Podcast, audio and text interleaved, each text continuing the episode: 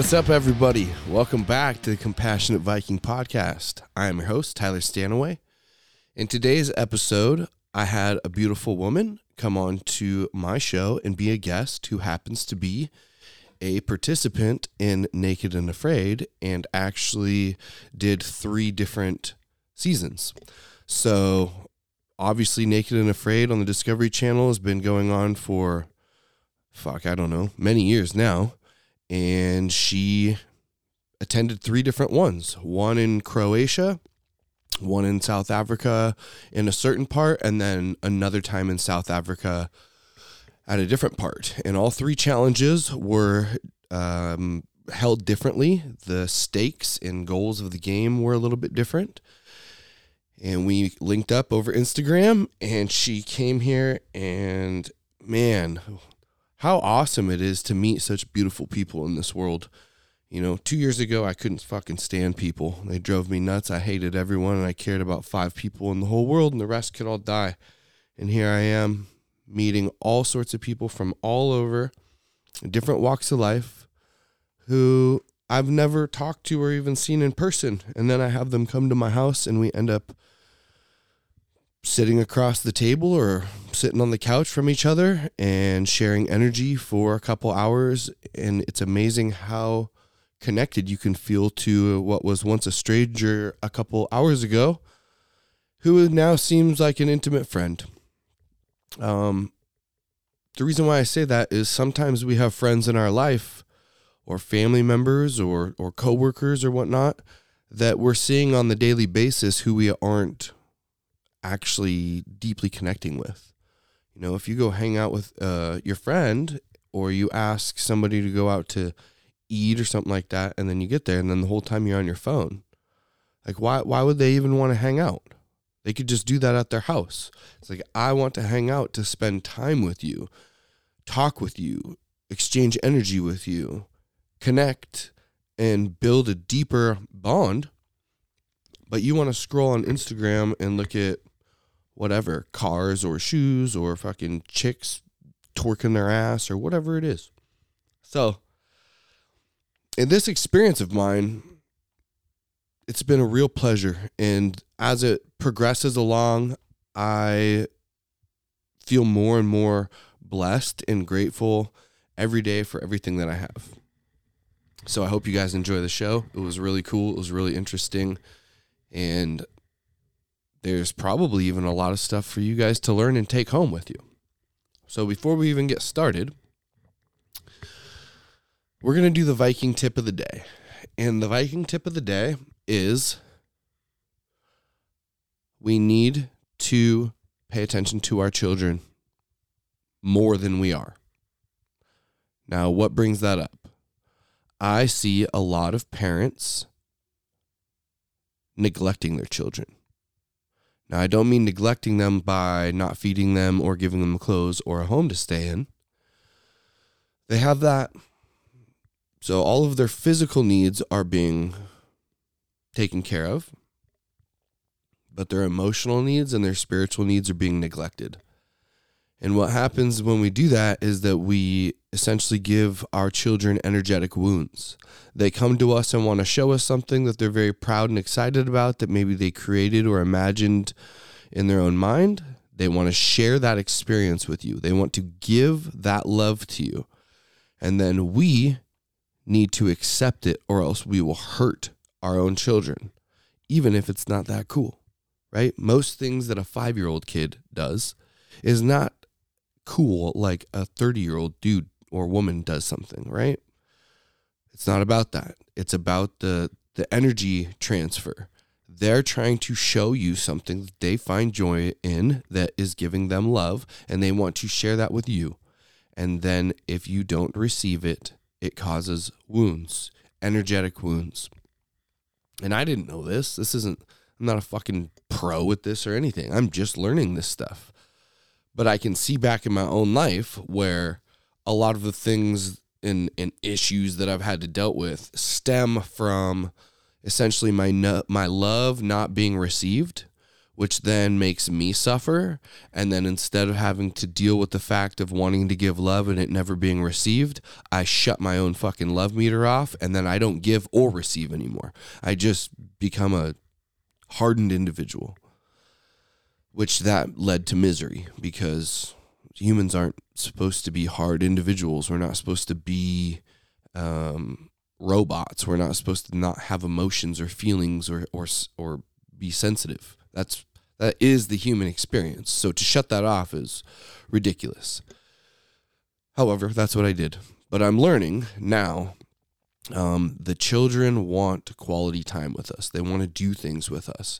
So if we bring them somewhere, the mall, we bring them bowling, we go to their sports, we go to their schools, their music plays, whatever. Anytime we're hanging out with the children, unless it's like adult time, we need to be giving them how do I say it? We need to be able to hold space for them.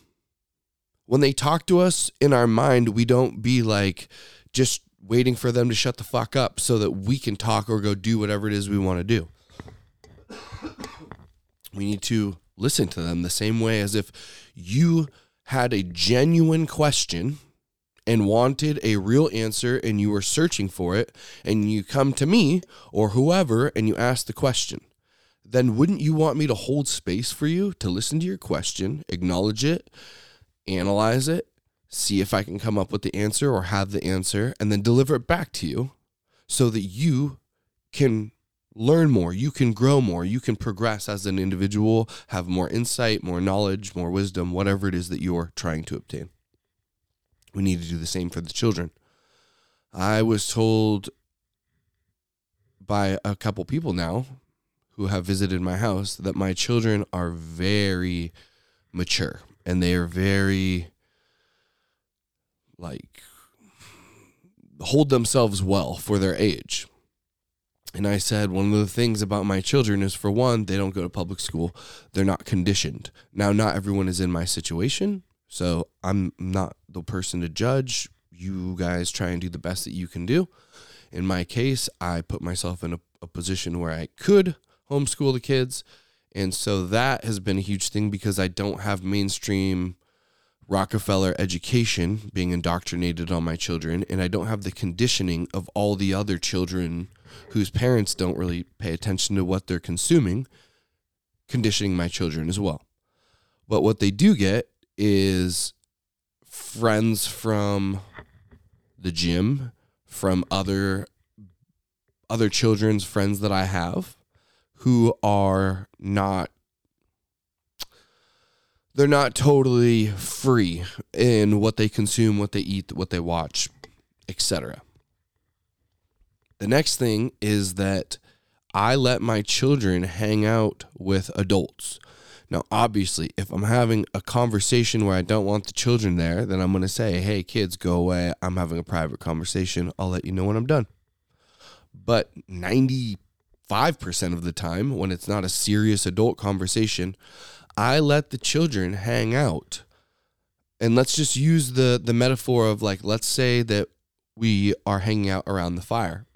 I believe that when you let children hang out around the fire with the other ages of the tribe or the group or the friends, whether they're teenagers or young 20s or 30s, 40s, all the way up to the elders, then from the time these children are little, they are getting to listen to people that they love, trust, and respect talk about real life shit their whole lives.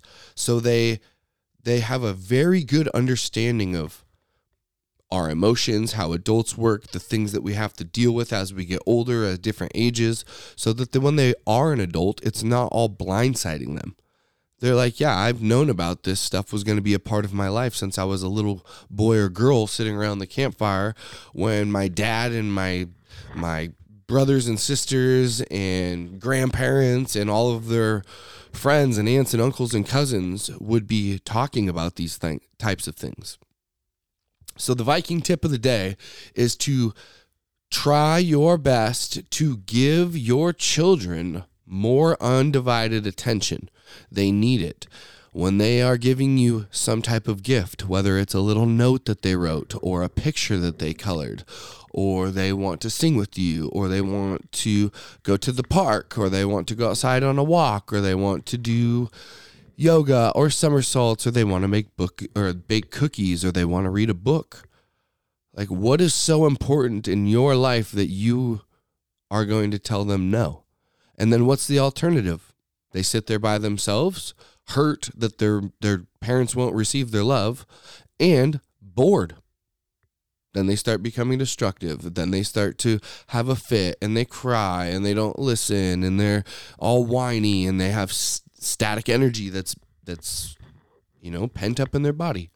So, I guess my advice or tip of the week is let's give our children a little bit more grace. They're kids. They're not adults. They're not going to act the same way that we do.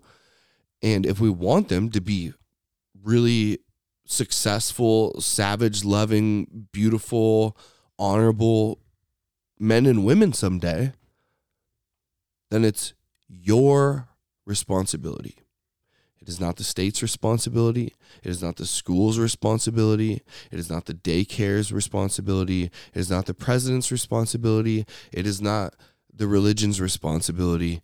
It is your responsibility as the parental guidance of your offspring to raise them to be the type of humans that you would like to see, spend time with, and enjoy in this world. So, now, let's get on with the podcast. It should be really good. I hope you guys like it. Let me know of if you have any questions or anything. Make sure to email me or message me on Instagram. Do I have any last things to talk about here before we get going? Well, there is big plans for things in the future. I don't know how long it's going to take, but I have this vision of what I would like to turn my land into. So I will be working on that over i mean this isn't anytime soon it's just a, a vision that i came up with and i was like this is something that i would really really really love to do it's going to take a long time but you got to start somewhere so if you'd like to donate and help compassionate viking you know help get more merchandise. We can sell t-shirts for you guys, more medicines, forging classes, earth pipes. You need any metal fabrication done? Shit, there's a billion things that we can do. If you'd like to help donate and help support so that we can keep building the community, that would be fantastic. If not, no big deal. This January, I'm going to Costa Rica. I'm going to go to a retreat called Remembering the Self, put on by an organization called We the Medicine. I have personally been talking with the founder of We the Medicine. His name's David Price. He's actually been up here and has held some workshops at our jiu-jitsu gym. So a lot of people up here where I live actually know who he is, but he's putting on a retreat for anyone who wants to remember the self down in Costa Rica. And it's going to be fucking epic, you guys. I have a little packet here because there's too much for me to remember. So I'm just going to open it up and share a little bit with you since they've already done the hard work. I will let you guys in on it. It says, Embark on a soul searching journey, remembering the self, a profound three month odyssey of spiritual awakening and transcendence awaits you. Nestled amidst the mystical and enchanting tropical mountains in Costa Rica lies the awe inspiring eco village Yaquemama. Surrounded by lush, verdant mountains, the land is blessed with vast ocean vistas and abundant spring water that feeds a creek on the west, flowing parallel to a river with cascades and swimming pools on the east. About half of the about half of the 92 acres is forest, home to abundant wildlife with mature trees and incredible biodiversity. We have ocean breezes throughout the day and cool air from the lush green mountains that descends in the evenings. This sacred land, with its breathtaking views of the Pacific Ocean, will be your sanctuary during the eight day transformative and spiritual plant medicine retreat. Now, it's not just plant medicine, okay? There is two ayahuasca ceremonies with Sacred Grandmother Aya there's one ancestral Temazcal Sweat Lodge, which I is I believe is probably Huachamama, Huachamama, I think is what it's called, or San Pedro. Then there's TM Meditation Workshop. There's Authentic Relating Workshop, Qigong Connecting to the Elements, Morning Yoga, Movement Medicine, Mindful Breath Work, EFT Tapping Workshops, Sound Healing Journey, Havening Neuroscience Technique Workshop. There's three organic meals per day, airport collection. There's a one month of preparation support and two months of integration support, along with eight all nine group integration sharing circles. Now, for a lot of you guys who don't know what any of this actually consists of or means, I understand that's a lot, but that is amazing stuff. The fact that it's a one month preparation and two months of integration is huge. And then to be able to have eight all night group integration sharing circles is another very, very important thing. I see a lot of people going to these healing ceremonies and they're not integrating back into their real life. Okay, they're not taking the information and tools and lessons that they learned during the ceremony and integrating them back into their normal life. Unless you're trying to be a shaman or a healer or that's your path, you shouldn't be needing to go take the medicine every single month on for the same exact things. That means that it's not it's not working. And the medicine isn't like western medicine. It's not like you take a pill and then it's gone. It doesn't work like that. It's real medicine. You take the medicine or the plant or tea or whatever it is that you're ingesting, mushrooms for that matter, and then those the spirit within the medicine or plant or mushroom itself shows you what the problem is. Then when you come back in in, in, in are in real life the next day, the morning, you go, okay, this is where I'm fucking up this is what I'm doing. My behavior is this. My thoughts are this. I act in such a way, and then it causes this. So now I need to change it. And that's where the hard work comes the shadow work of you dealing with your shit and then doing something about it. So it's very important to have other people who are going through this process with you to be able to integrate and share and help each other out because this isn't for everyone. Most people think that you're fucking crazy and it's hard to deal with. But to know that there's other people with you and that you're not alone and that you're doing the right thing for a lot of you guys will will you will benefit tremendously. So, if you would like to be, to participate, if you're interested, if you have any questions, there's a 20 minute discovery call you can you can I can give you the number. I'll put the number in the link description below and you can call and ask any questions about anything pertaining to whatever your thoughts are. I would hope that we can all go there. Now, I know money is going to be an issue for some, and I get that. And hey, that's just the way life works. But know that the more of us who start to work on our own stuff and become aware of our problems and aware of our shadows and aware of our our our, our bad behaviors, the sooner we can change the world. So, I will link everything below. We the medicine, the remembering the self retreat, and the discovery phone call for any of you guys who are interested. Hope to see you there. Hey guys, one of the things that I've been doing is taking beet juice from Organifi. Organifi is a company that I didn't know about. Vanessa came to me and was like, "Hey babe, check these guys out. They're putting out some really great product. I want to purchase some." So we did, and we were amazed. We got a hold of them, and now we are going to promote them because they're pushing out product that I can't even do at my own house. So, there's many, many, many companies out there who are making you know, mood and sleep recovery pills and making protein shakes and different types of vitamins and and energy capsules and, and whatnot. And that's great. That's all out there. But one of the things for me is that even in all of those high reputable companies, I'm still finding ingredients that I don't agree with. If I want to eat beet juice or ginger juice or garlic juice or what anything like that, then when I look at the ingredients, I want it to be nothing but those products. heirloom seeds grown organically, no pesticides, no fertilizer, no insecticides, none, none of that stuff. And then dried, ground up, and put in a bag.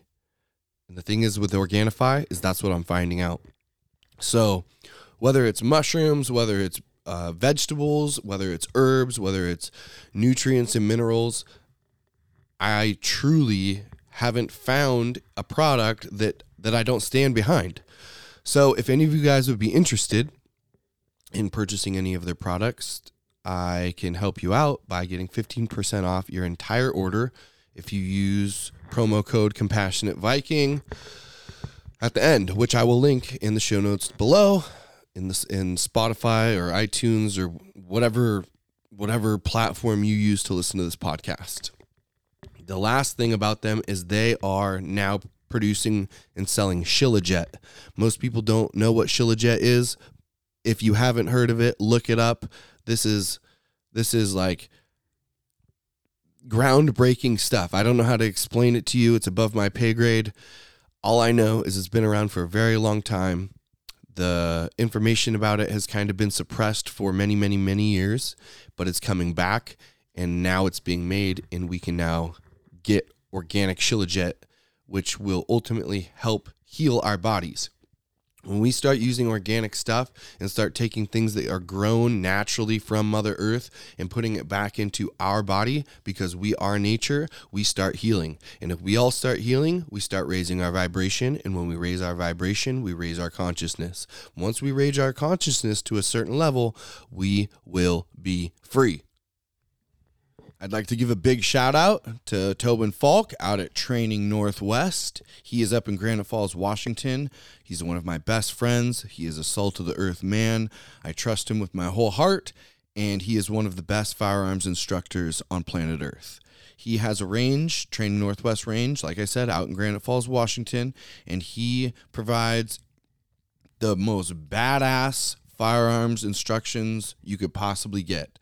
He does basic level from like never owning a firearm, being completely new to even holding a firearm, how to load it, how to hold it, what's safe, what's not, all the way up to, you know, ass kickers and door kickers and and people with advanced skills and technique when it comes to firearms. So, if you have any inkling of not feeling safe or feeling like you should learn more, please get a hold of him out at Training Northwest. His whole goal is to teach you guys how to become reliable upon yourself. His motto is, I rely on me, which I agree. I agree wholeheartedly. He also is a dealer for Vortex Optics.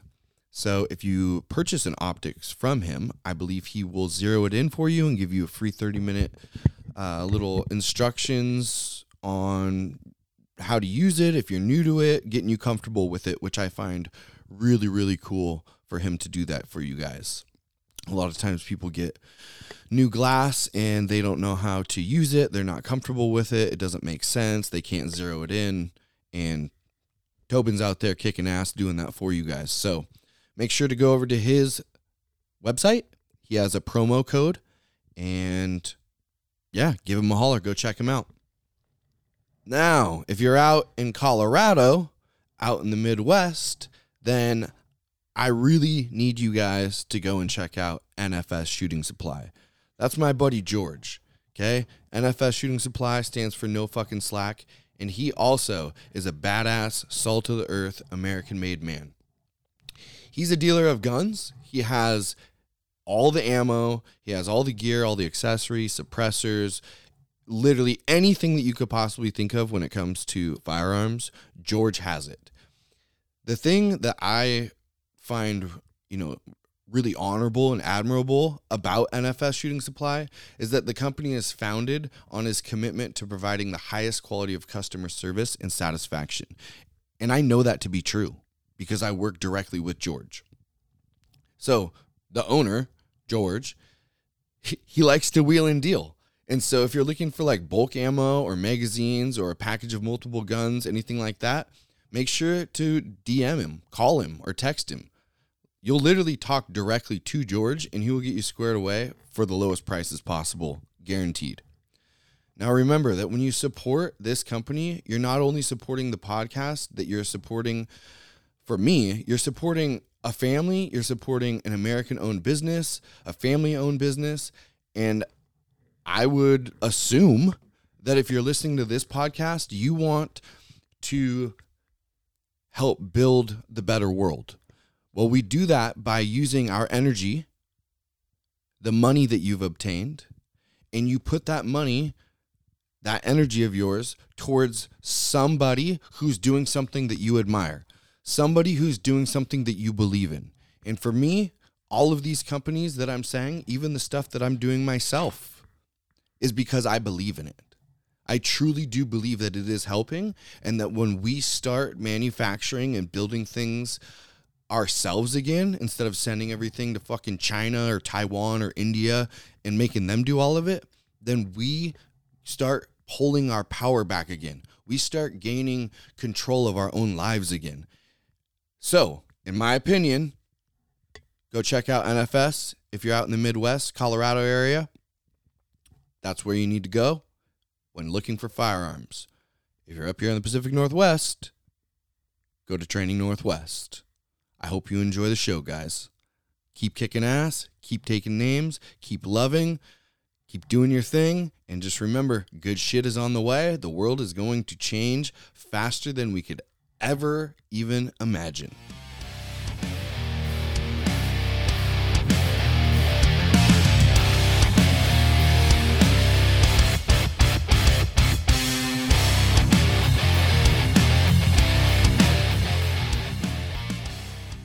Okay, we're here. We're live. We're with Stacey from Naked and Afraid. Woo! Hey, Yeah. hey, everybody. Thanks for having me, Tyler. Absolutely. We connected through Instagram. Yep. Seems to be like the local hub of where people are connecting now. Shit, I'm I'm breaking my own podcast rules. My my cell phone's going off. There we go. That's the one good thing about social media is it allows people to connect who would otherwise not. So it's been good. It has. But we've been trying to connect for a while. You were under contract and now that's up and so now we can podcast and we can talk about everything that that consists of. Yep. I want to thank you for coming out here. I know it was quite the drive. So Yep. I'm very grateful for you to come and spend energy together with me. Of course. So why don't we just get right into it? Let's let's just start like who- you know, who are you? Who is Stacey? Where did she come from? What was her what was her life like? And um we'll go- just go from there. I grew up in Southern California, so typical California girl. I was kind of a a rebel, kind of a misfit. I had an accident when I was a kid that mutilated me, and so I kind of felt like I I don't know, I didn't belong with the the preppy kids or the kids that were good with school, so I I went towards the the punk rockers and the bad boys and the drug users, the gang members, and was affiliated with some really bad people from the time I was really young and ended up marrying one of them and had a kid. He went to prison for five years for, it was actually uh, national news. And he, uh, he was a part of a group of guys that committed a hate crime in Oh, shit. Springfield, Missouri. Went to prison for that. When he was in prison, I had realized that, um, you know, what am I doing? Do I want to be with this dude for the rest of my life? Do I want the FBI knocking at my door? And I quickly realized, because when you're in kind of a shitty abusive relationship, once you get that solo time, you you start to reflect and your mind clears up to a point where you can actually think straight and that's when i decided i'm you know i'm writing i wrote the dear john letter while he was in prison it was not not good he even put a hit out on me for a little while Really? yes What was that like? um How did Well- that make you feel? I felt I felt really dirty to abandon him because I felt like I was abandoning him. Mm-hmm. And then you'd think that I would have made a, a good decision by staying away from that type of guy, but I didn't. I found one that was even worse. Oh shit. Yeah, and he was twice, maybe three times as um, abusive. Stole from me, cheated on me, beat me, could have killed me. Um, took me many years to get out of that relationship. That's when I had my daughter. So I had two kids with two really, really wild individuals. Um, and then uh, ended up being single for a really long time. So raised my kids by myself, went to school. And then that's where I had the opportunity to be on Naked and Afraid. And at that time, so I'm probably the only survivalist that would say I did it for money because they don't pay you well at all. Okay. But I did because I was pretty destitute at that time. I was living in Idaho. I had fled California, moved to a small town in Idaho where my parents were at. And I was super happy, but I didn't have a pot to piss in, literally. Like, we didn't have a septic tank for well over a year when I had bought this trailer that I had bought, and there were like holes in the floor, and it was just really bad. um, so, yeah, I was a charity case. And then I went and did Naked and Afraid for the first time while I How was did you school. how did you even know about it?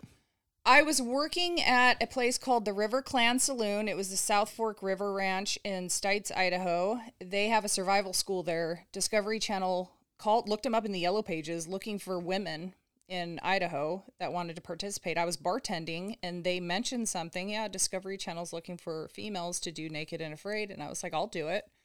And so I raised my hand. I applied. Um, a lot of people were sought after. I didn't have a name. I wasn't like a badass wilderness survivor. I was just like a regular, normal, kind of street smart survivalist. yeah, yeah, chicken Idaho. Who's Yeah. seems Pretty like much yeah. grew up with the gangs in California, so I was like, I could, I could do this. Um, I'm tough, and I knew, I knew I was gonna do it, Mm-hmm. and I knew I was gonna do it well. Um, I don't know if you saw my first challenge. I did not do very well. I, I haven't actually. Okay. We, me and Vanessa were just saying that as soon Yeah. as as soon as this podcast is over, we're gonna go back through and watch watch them. Good. You got to w- start from the beginning because it kind of tells my story. Okay. My first one was in Eastern Croatia, the first one ever to be done in Europe. And there's a reason why they don't keep doing them in Europe is because the hunting laws are so strict and it's very pricey. We, um, the production crew and myself, were lodged at President Milosevic's private hunting ground on the Danube River in Eastern Croatia. It was magnificent. It was just amazing. Had you ever been to like Europe or anything before? No, no, just kind of a you know poor kid just trying to put my life back together after being in a really really crappy situation my whole life. Like bad decision after bad decision after bad decision. And mm-hmm. then i spent my entire 30s shit even now in my early 40s i'm still remediating what i did in my teens and 20s because mm-hmm. it takes a lifelong like don't make bad decisions. Because it's going to take you the rest of your life to fix that shit. Yeah. I agree. Yeah. Uh, half of my podcast is about me having to fucking figure out why I made the decisions and why I had the thoughts that I had and why I was doing what I was doing. And I realized that it was all, yeah, uh, other shit, right? Yep. I, and for some reason, I guess maybe we're on this particular path to give us some sort of insight to assist us in the future or something. But it was almost as if I was walking blind in the world. I had no concept of what sort of significance my soul had or my purpose. I, I just, you know, I thought I was a lump of shit growing up the whole time. I'm just like, yeah, give me all the drugs. I was abusing sex. I was abusing other people. Um, I mean, I was I was violent and ruthless and just an awful shitty human until you know. Well, anyways, back to Croatia. Um, had a wonderful partner. Um, it was season six, episode three. I think they called it "No Fire in Croatia," or they they call from the ashes or something. I think they changed the name. I was out there with a guy from Australia, and he was lovely, extremely knowledgeable. I think he had a he had some sort of degree in science, but he also I think he had a minor in musical theater, so he would burst out in song. And this was my first um, exposure to somebody who was so different than me, and he was kind of taken aback at my foul language and kind of how rough I was, and it was just really weird because we were just two sides of the same coin, and we came together and he wanted to tap the first day. Like we didn't get fire until day two, so we didn't have anything to drink, of course, nothing to eat. And the mosquitoes were just awful. We buried ourselves in the sand that first night, and I was just crying. And he was like, I don't, you know, he just didn't want to be there. What was it like when you first got? Because don't you meet up with him? Yeah, you don't know who you're partnered with. So yeah. So what what was your feeling like of like you're obviously in like what a helicopter? No, they drive us out into the middle of this swamp Okay. and they make you strip down. There's cameras and the people, and they they say, okay, now walk in that direction, and you're walking blindly because you're going to eventually meet this person you're going to spend the next three weeks with. Yeah. And I saw he was just fucking knockout gorgeous. I was like, holy shit, this dude is fine. Um, yeah. was, it was a little embarrassing. well, because you're naked. And, Yeah. You know, I don't know. I was single. He was married. Um, but that's besides the point. Of course, I was gonna look, and I was like, "Holy crap!" And and he was just brilliant in all in all kinds of ways. Um, but it was awkward. I didn't. Nobody wants to be naked, especially like yeah. a mom with a mom bod and i was just like I, I just pretty much it was on the way there let me go back a little bit i read a book by Chögyam Trungpa about smile at fear because it's scary to go out there and take all your clothes off and then know it's going to be aired on national tv months later and so i really was just psyching myself out to confront my fear about you know doing something. Not only is it dangerous but it's extremely embarrassing. Yeah, it's vulnerable. very very vulnerable. So um yeah uh, i ran into him. He was lovely. He was very kind. And he was very nice to me. And he's like yeah let's do this. And so we were we were gung-ho ready to to move. What was the first thing that you guys like came up with? Like obviously you met, you say hi, you hug, okay, we're going to be Mm-hmm. partners. Where do we go from here? we have to find a place to build camp Okay, so the first thing is you need to mm-hmm. find shelter or or Correct. fi- make a camp. Right. And so, first thing, you got to find a source of water. So, you got to be somewhat near the water so you have access to water. So, you have any map or anything? We do have a really shitty map that Discovery Channel puts together. it's not accurate. There's giant animals on it, and it's like you kind of have a general direction. You've there's a compass, and it tells you where you need to go and go towards water. And production does kind of like you want to walk in that direction because we're in we're either on private property on a nature reserve. You can't just go wander off into bumfuck because you have to stay where they need to keep an eye on you. Okay. So yeah, we found um, a little beach, a little inlet. Um, it was the Dravis and the Danube rivers. Beautiful, untouched nature preserve called Kopački Rit, and nobody even is allowed out there. Like it's a huge privilege to go out there. Even the local people are not out, allowed out there. So, um, found a nice little beach. There's a forest behind you, canopy. But every time you walk in there, and that's where you get all your wood to build your fire, the mosquitoes would attack you. So really, the only safe place was on the beach because every time you went into the the cover, it was it was just Bugs. game on, bugs everywhere. Yeah. And so, what did we do first? Well, first we wanted fire because you had to boil your water, and we didn't have a bow drill or a fire starter, and I'd never cre- uh, created primitive fire Mm-hmm. he used a hand drill and was able to make Had you had heard of it before? oh yeah i practiced Okay. yeah but i had never been successful And what about a compass? Did you know how to use a compass? well we didn't have an actual real compass it was just on the map oh, you know the okay. yeah. So then you got to look at the sun and all that Yes, shit. yeah. Okay. But that didn't really apply there we didn't really have to exercise those survival Like skills navigation skills. right Okay. because you've only got a certain number of acres that you're allowed to be in Okay. Um, so yeah, the first night was awful. Um, no shelter. We basically dug holes in the sand and covered ourselves with sand to keep us from the mosquitoes. And we didn't sleep at all. Um, we got up a lot and walked around because they wouldn't get you as bad if you kept moving. So that whole night spent moving around or trying to cover yourself with sand. Wow. Yeah. Okay. Next day, um, water, water, fire, and water. Those are the most important things. Didn't even consider shelter at that point. So fire was most important. Because it was cold. Uh, hot as hell during the day, cold at night, kind of stormy. Uh-huh. You know, rainstorms are coming in and out. He gets fire day two, so we were able to boil some water With what?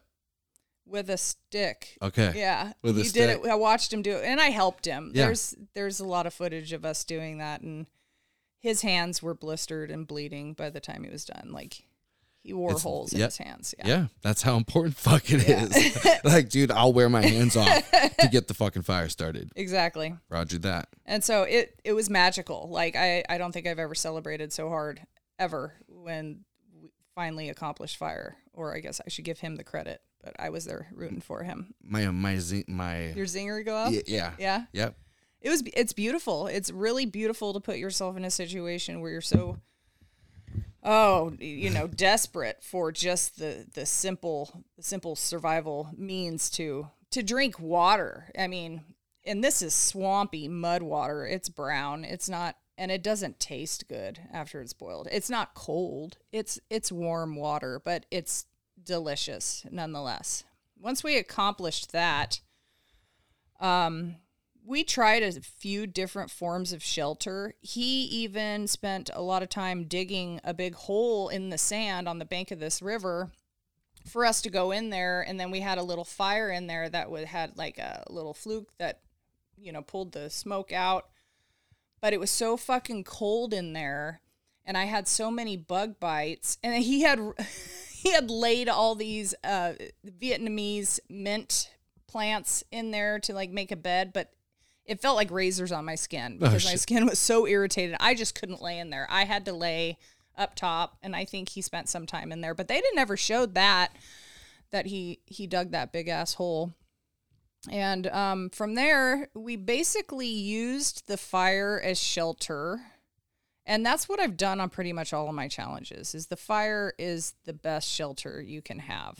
If there's and let me tell you something. We're not allowed to cut anything green. And they didn't tell us this until we were out there. So everything that we used, any wood, had to be dead and on the ground. Well, you tell me how the fuck you're supposed to build a shelter with dead, disintegrating wood. No. You're just not. So when we realized we couldn't cut anything green except for um, stinging nettle, we, ate, we ate a lot of stinging nettle and drank a lot of stinging nettle tea. Uh, but we weren't allowed to do shit out there. We weren't allowed to kill anything. There was boar. There were um, these beautiful red.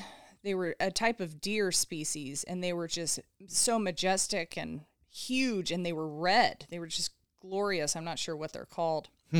And snakes weren't allowed to kill any snakes, so we were basically eating frogs, fish. Made a fish trap, and had yeah. So that we had frogs, and fi- I think he killed a snake after. So, anyways, I got terribly hurt. We had a thunderstorm the night before this happened, and I remember. So I'm going to tell you a little something Mm-hmm. they every time girls go out there they're on their period for some reason it just triggers your menstrual cycle Okay. so they have to provide tampons Okay. i had started my period i know this is really gross so sorry to everybody This is the Compassionate Viking podcast where we talk about real shit. So if you want to go, you know, watercolor or whatever, there's many Yes. other po- podcasts for you to listen to. exactly this is about really gross stuff Well, this is about real life, right? This is Yes. if if if man and woman are to be in the forest, these are the things Mm-hmm. That is going to happen, yep right? you're gonna bleed in more ways than one Yeah. yeah So so yeah. welcome to real life as adults. yes. So that's the number one question people ask is what do they do when women are on their period? Well, they give you tampons and then you collect those the used tampons and you put them in a baggie and production will take them out at the end of every day. Well, they didn't have a baggie for me, so they gave me this big black garbage bag, mm-hmm. okay? And you're telling me I'm not going to fucking use that for something? yeah. That storm came, the rain's coming down. And after how hard he had worked to get that fire going, I was going to save that fire. And so I took my big black plastic bag and I leaned over the fire to shield it from all the rain because if we would have lost that fire, we would have been done. Yeah.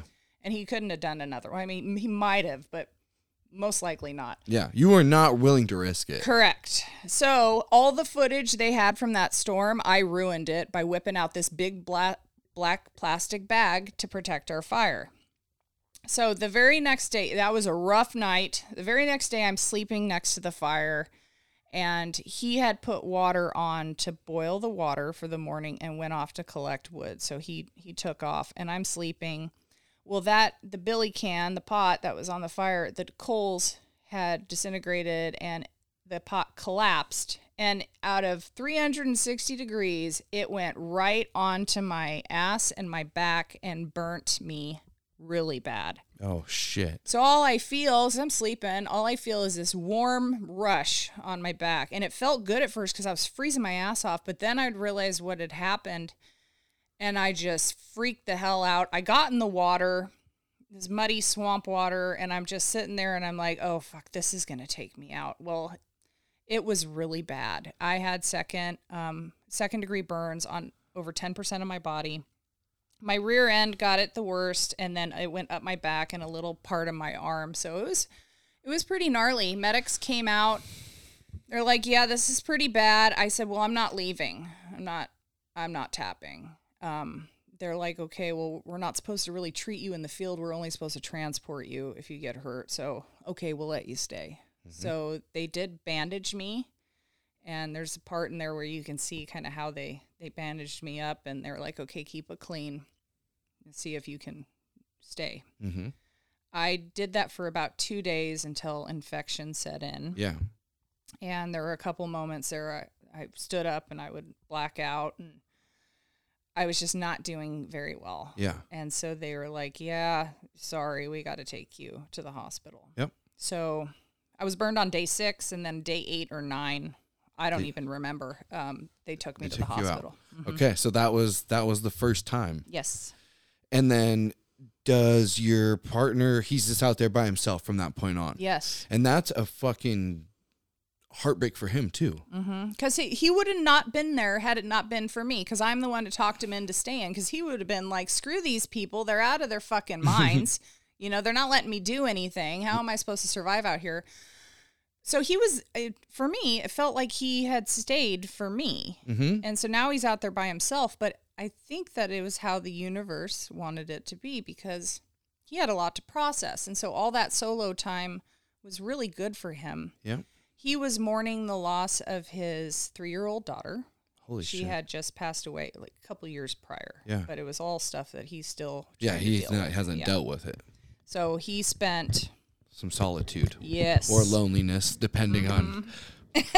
on whatever mindset you're in. He did it. Um, and what was funny was because I was so injured, they wouldn't let me get on a plane to fly home. And so I stayed at the lodge the entire rest of the challenge. So I was I had to go back to the doctor every other day to have them change my bandages. And so I hung out with production crew and and just kind of explored eastern Croatia and and I was on the boat during his extraction. So he made it 21 days. Oh, he made it the whole time. hmm And I was on the boat, and I, was, I filmed some of that. Him coming out of the water into the boat, and then he sees me, but they didn't show that because I'm supposed to be gone at this point. But right. I was I was there. And so we did, you know, go to the airport together after it was all said and done. But yeah, that was, it was cool. And I think I, I showed a level of toughness that they had never seen before. And they asked me back to do another one six months later. Okay. I was going to ask uh-huh. how long until the next opportunity came? Yep. Six months. Six months. Yep. They told me a couple months after I had arrived home, we want you to do an XL. And I was like, an XL, 40 days. That's what. Uh, yeah. What is XL? Yeah, XL is 40 days long. There instead of a man and a woman, there's six men and six women, and you're put into groups of three on different areas of wherever you're at. And then over the course of that time, you can choose to come together or not, and then go to extraction. You know, so they're like you. You're going to S- South Africa, and during this time, my dad was dying of cancer. So I was losing my dad and he died two weeks before I was supposed to fly to South Africa. Okay. So we didn't have his memorial until I had come home. Okay. But I I had a little bit of his ashes with him, and they let me take him out there. So I had him. You know, He was with you? He was with me. Yeah. Yeah. And every ten days, I would sprinkle a little bit of him. I think it gave me the extra impetus that I needed to to you know prove to myself that for one I can I could finish a challenge but it was going to be it was going to be much more of a challenge than 21 days and I'm out there with all these people that had completed a 21 day before I okay, was they were are they were all already com- like whatever completers or successors of the. yeah Okay. they had all finished and so I'm like, well, shit, I never even watched the show. so I'm like, I don't know who any of these people are, but I knew that they were that much better than me because they had already finished one, and I was, you know, I they pulled me on a medical tap the first weekend, basically. Mm-hmm. So I felt really like imposter syndrome, inferior. Like these people are gonna think that I don't belong out there with them. They were all really great. So they had a nickname for me before they had met me because they didn't know my name. I was the burn victim Okay. because they had heard about it. Mm-hmm.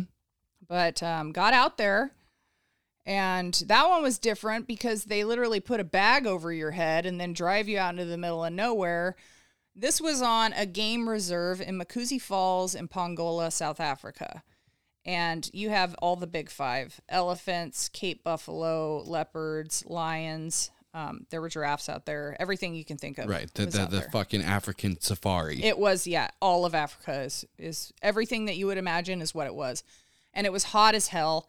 It was um, during, geez, a hundred year drought, and they had already skipped a breeding season. The animals were so um, in such trouble because they haven't had any water or any fruits or anything that they had skipped their breeding season the, the previous year. So every all these animals, I'm going to call them everybody. Everybody's agitated, and we're all competing for the same resources. There were no fruits. The water, you literally had a couple puddles on the ground. There was, you know, very very minimal water until we got. To, there was a couple really nice watering holes. And I was out there, Clarence and Jake. I was out there with a guy from Baltimore, Maryland, and Jake, um, rock star horse trainer. He was like on this jousting um, competition, televised competition, and then he also did this Alaskan Wilderness Survival Challenge. So he was amazing. fucking stud. Yeah, major stud. And he looked like a model too. And then Clarence was kind of a goofy, um, just typical city guy, but he's kind of on the spectrum a little bit. So he's sweet as pie, but just kind of a goof. Yeah. You know, and so a little bit of frustration there. I kind of freak out on him the first week because he was being way too negative. you can't be negative around me. You better Yeah. just buck up. So I did have to tell him, man up, drink the fucking water, eat the fucking fish, and quit bitching, or else you're not going to make it. So that went went well. Day one through six, it was just us three. We decided to migrate because well, we had a leopard rush our boma one night. Okay, so let me tell you what a boma is. Have you heard of a boma? Uh-uh. A boma is a a structure you build to prevent the um, to prevent the leopards and the lions from getting you, and to prevent the elephants and the Cape buffalo from trampling you at night. So you cut down a bunch of thorn bushes and trees, and you build like a circle, a wall around you at night. Tall enough, it's got to be tall enough and dense enough that nothing can get you. Okay. It's like a little sh- shield wall that you build. Yes, Yeah, very very close. Yeah, because they're um, the hyena and the leopards are infamous for grabbing you by the skull, crushing your skull, and then dragging you off in the middle of the night. Mm-hmm. So those are the warnings that we had before then. So they're like, you got to make sure your boma is in good shape. We had some really shitty bomas because you're tired. You're like, oh my god. Anyways, um, I'm gonna shut this door because the kids just got home. Sure. But um, day six or so, we had to move to a better location. And so we start hiking. And I was pissed because this is something you don't know about production is if there's a game trail or a road that just so happens to be there, if they don't like the looks of it or if it looks too easy, they'll make you walk in the creek bed. And so I remember cussing out some of production I called called one guy a Nazi because you're making me walk. In what situation, when you're barefoot, are you going to walk over stones you're gonna walk the easiest path on your feet. And so they were having us walk in the creek bed and it was pissing me off because it just it made zero sense. Plus there's snakes in those rocks. And so i was pretty agitated by the time we got to the next location. Well the next location we we come over this little crest and there's this huge beautiful blue watering hole. It was massive and there's this little tree sticking out in the middle of it. Hmm. I get there and I see these three gorgeous naked ladies on the other side of the thing, and I was like, "Oh my god, there's other girls!" and I was like, "Oh my god!" And so, like, are there crocs in this water? Well, Ranger said we've been watching the water. There's no crocs. There's no hippos. You should be fine. I was fine, but I wasn't sure. But I I didn't give a shit. I took the chance anyways. I drop everything and I jump in the water and I swim across and I hug the girls and that's where we found Tawny Alyssa and Phaedra, and that's where they were, and they had a really nice spot. Nice. And then that's we we formed um, the the what we call it the Lions Pride. Okay, so you Yeah. formed a pack. Mm-hmm. Isn't it amazing how humans want that? Mm-hmm. How how did it feel like? Yeah, when you seen three other women. I felt there's a softness that you just miss um, when there's no other females around. I concur. yeah. I concur. I, you know, I it's like I think that women have been not enough credit when it comes to that. Like without female energy around, there's no softness, there's no tenderness, there's no like like we can put the sword and shield down and just be loving. You know what I mean? Yeah, yeah, absolutely, and that was exactly exactly what I felt. And men are wonderful and everything, but there's it's just such a different dynamic, and so I I felt such relief when I saw them, and we became ultra close and super happy. We had little jobs that each person would do every single day. Just every day just became you know your life and we one of the jobs was catching bait so we would catch grasshoppers and insects and dragonflies to to use to go fishing and we what, had what was that like for you? Did was it was it a ch- like did it feel like a chore? Was it fun? Did you find pleasure in it? Did it did it change? Like if I go tell a, a, a random person, especially an adult, hey, you go catch me some bait tomorrow morning, Mm-hmm. they're gonna be like, no, dude. How was it for you? it was it was a privilege to ca- catch bugs. Well, I mean, it's either that or you're going to collect wood or cut down more thorn bushes for the boma. Catching the bugs was the easy, fun thing to do. So it was it was a blast, and and going fishing was fun, or getting in the water and pulling cattail roots. Um, looking for uh, what would we get? Uh, what are the, what's it called? Those little fruits. Oh, it's slipping my mind. Um, little fruit trees, but the monkeys would get to them, so they would drop the rest of them on the ground. They had all these little monkey bites out of them, but we would just collect all those up because that's what you had. Dates. Dates. No, were they dates? No, there was something else, but that's what came to mind. Um, so little things like that, and then that's when Clarence. Like I'm spoiling it all for you when you watch it, but Clarence okay. wasn't listening, and he ended up getting severe heat exhaustion. So he they pulled him on a medical tap. Okay. That was a huge bummer. Um, and then we got really close before other people arrived, and then um, You got really close to what? Jake, Phaedra, Tawny, and Alyssa, and that was just us. That was Oh, as in like a had. connection. Like Mm-hmm. you you guys became like a family. Yes, very much. Yeah, lots of laughs, lots of good times, and and it was perfect. It would have stayed perfect until more men arrived, Uh-huh. and then it the conflict. Of course. Yeah. anytime there's more than one man, Uh-huh. unless the unless the pack orientation is established by all pack members, there's conflict. Yep. Especially if there's four naked women there. Yep. and that's that's what it was. No, that's because that t- t- for him, for Jake, Mm-hmm. You are you guys are his pack. He does not need another man to come and fucking try and steer the ship in a different direction. Exactly. Yeah. Yeah. Oh, and and to to stay on that, you know, female male thing. As soon as all of us girls got together, our cycle started, Mm-hmm. and so we all were having that issue. Poor Jake. well, and what's funny about Jake is he's super homosexual. Oh, And so really? he's not even. Yeah, Oh, he's gay. he's gay. Wow. Yeah, Jake is a gay guy. Man, I bet I bet that mu- must have been so like there must have been like no negative None. vibes going on at all. None at all. or There was not I wouldn't even say negative, but I'm going to say testosterone when it comes to like the the dominance part, right? Right. Like like the you put two or three guy Mm-hmm.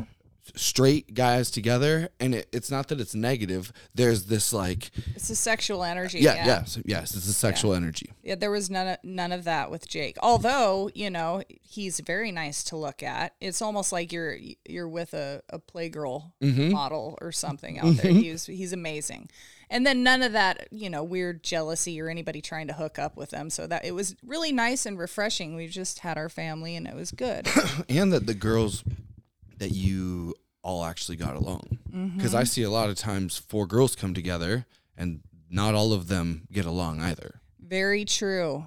And I haven't run into that just yet. Maybe there's a little little bit of that on my last challenge, but um, yeah, none of that. Okay None of that at all. I think everybody was really secure in themselves. that's um, rad Yeah, it was really good. And we were just so full of love for each other, and we just wanted everybody to succeed. Everybody cared about the other person making it to where it it was just perfect. Is the way society should go, I think.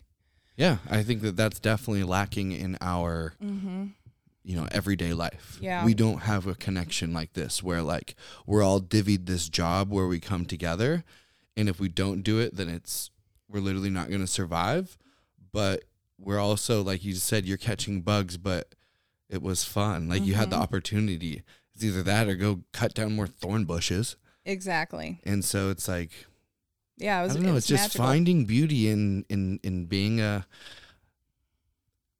being an animal Mm-hmm. right? Like you we're, we're no different than any other fucking animal. We're no different than the wind or the earth or the fire or the tree. We're a part of the cycle. And when we so quote unquote are like in in today's world essentially taught that we are separate Mm-hmm. from the rhythm of nature and the cycle of life that we're like an alien species and we look at it from the outside. But then when i hear your story of four or five adults coming together with literally nothing naked in the middle of the fucking you got like some little water or whatever and it's like i can feel the energy coming out of you is like this is some of the best times of your entire life Absolutely. It was. It's comparable to when I birthed my kids. Mm-hmm. It was so enriching and really magical. I there's nothing that compares to it. So And you mentioned also before before starting all of this, when you were young, like you were going through life blind. Mm-hmm. You didn't understand like spirituality or a soul or or anything mm-hmm. like that.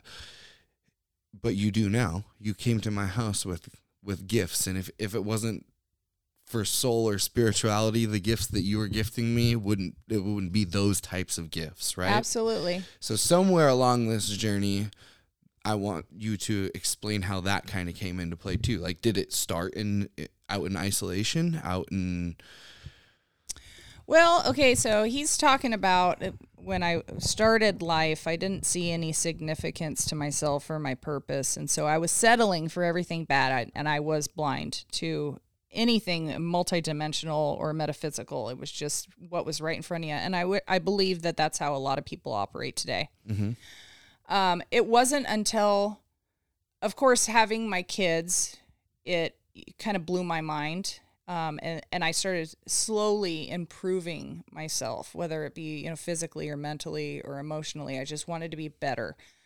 After this experience, when I saw the beauty in other people, in which before I was, you know, jealous, spiteful, angry, threatened, when I came together with all these people, I had realized that there are amazing, beautiful people out here to that are there to teach me something about myself and how can I be of assistance? How can I be a contributing member to that community? Mm-hmm. And I don't know, like earlier in this conversation, I talked about how I felt threatened that I wasn't as good as them. I had imposter syndrome. I didn't think that they would have wanted me there. That is that's not true and it's not how it was at all. And so I really feel like maybe what we think ahead of time is not the case and maybe we need to give people more credit when we don't know them and just let let them show you and and they did they valued me they wanted me there they were appreciative that I was a part of their team and before that I would have thought that they would have wrote me off or exiled me or whatever and it wasn't like that at all they were all wonderful and it opened my mind to how beautiful humans are because before I hated people Mm-hmm. Mm-hmm. And I love them now I do too. Mm-hmm. It's it's a it's so bizarre because I in like in for my case it was I had to experience the same type of thing. It wasn't like yours, but when I found strangers, literal strangers, who treated me in a way that I had I felt like I had never I didn't even know fucking existed. Mm-hmm. It was like, oh my god, I've been missing this my whole life, and now I can't let it go. And and it all revolves around a human beings who I used to hate. yep So it's like total mind shift. Oh yeah, mm-hmm. yeah. It's it's a huge mind fuck, and, and it it threw me for a loop, but it really expanded my thinking, and I was like, wow, you know, if if I can only bottle this up and give it to other people, I mean, our world would be so much better. Mm-hmm. So that all that all changed um, when Stephen and Darren and Kim and who was with him? Stephen, Ryan, Darren, and Kim showed up. They came in different groups. So there were three groups of got a, a group of three men, and that was Ryan and Stephen, and there was another guy named Angel. Angel tapped out. I never even got to see him out there, but they show up. And then Darren and Kim show up. And then that's where like the external world kind of it it comes in. Kim, she's got a full on um pelt bikini and she's completely covered. Darren had brought a pelt as his item and so he made her this beautiful outfit. It looked like Brigitte Bardot's from that movie and I was like, "Wow, you look super great." She's like, "Well, I was I was really insecure about my body." And she's a 22 year old beautiful girl. What the fuck are you doing being insecure about your body? And so that she shared that with us. And then the boys, they wanted to argue over who got the um who got the hunting gear, the the bow and arrows. And so there was a little bit of conflict there. And then before you knew it, we kind of had a full on like you know, we don't like this guy, you know, We're not getting along with him. yeah, it was it was different, and we missed our lion pride, and um, and then things got rough. There was a time there. I think we didn't eat for uh, seven to ten days, maybe. Like, we didn't have nothing. We were all dropping weight fast. We we had moved to another location in which we had almost died. We were almost trampled by Cape Buffalo and didn't even know it in the middle of the night Oh shit. Um, found that out the next day from the production crew because they had um, infrared footage of what was around our boma that night. And that's the one animal that if you see it, you don't wave your arms and start screaming at it because it'll trample you. You're just supposed to be really still, kind of like if you encounter a moose, Right. behave the same way. Well, that night we had heard stuff around our boma. It's pitch black. We all stand up, we're banging pots and we're screaming and they tell us the next day, yeah, that was a herd of Cape Buffalo. You're lucky to be alive. We're like, great, that's really good. Um, and that's when I had I had a spiritual experience out there. Well, I had many, many, many visions, and that was let me let me segue to this. I had met a, a Zulu native fella, and he told me about When? right before we went into the South Africa Challenge. Okay. He was one of the production assistants on the South African team Okay. He his name's Yongama, and he told me that um, they have a rite of passage when young men become of age, 18 years old. They circumcise them, and then they throw them into the bush, and they have to stay out there for like 30 days or something Okay. with a knife. Okay. And they, you know, say don't come back for 30 days, and so they're supposed to survive out there. Fuck. He told me that the land will give you visions. Pay attention to what your dreams are and your thoughts while you're out there because it's going to show you something.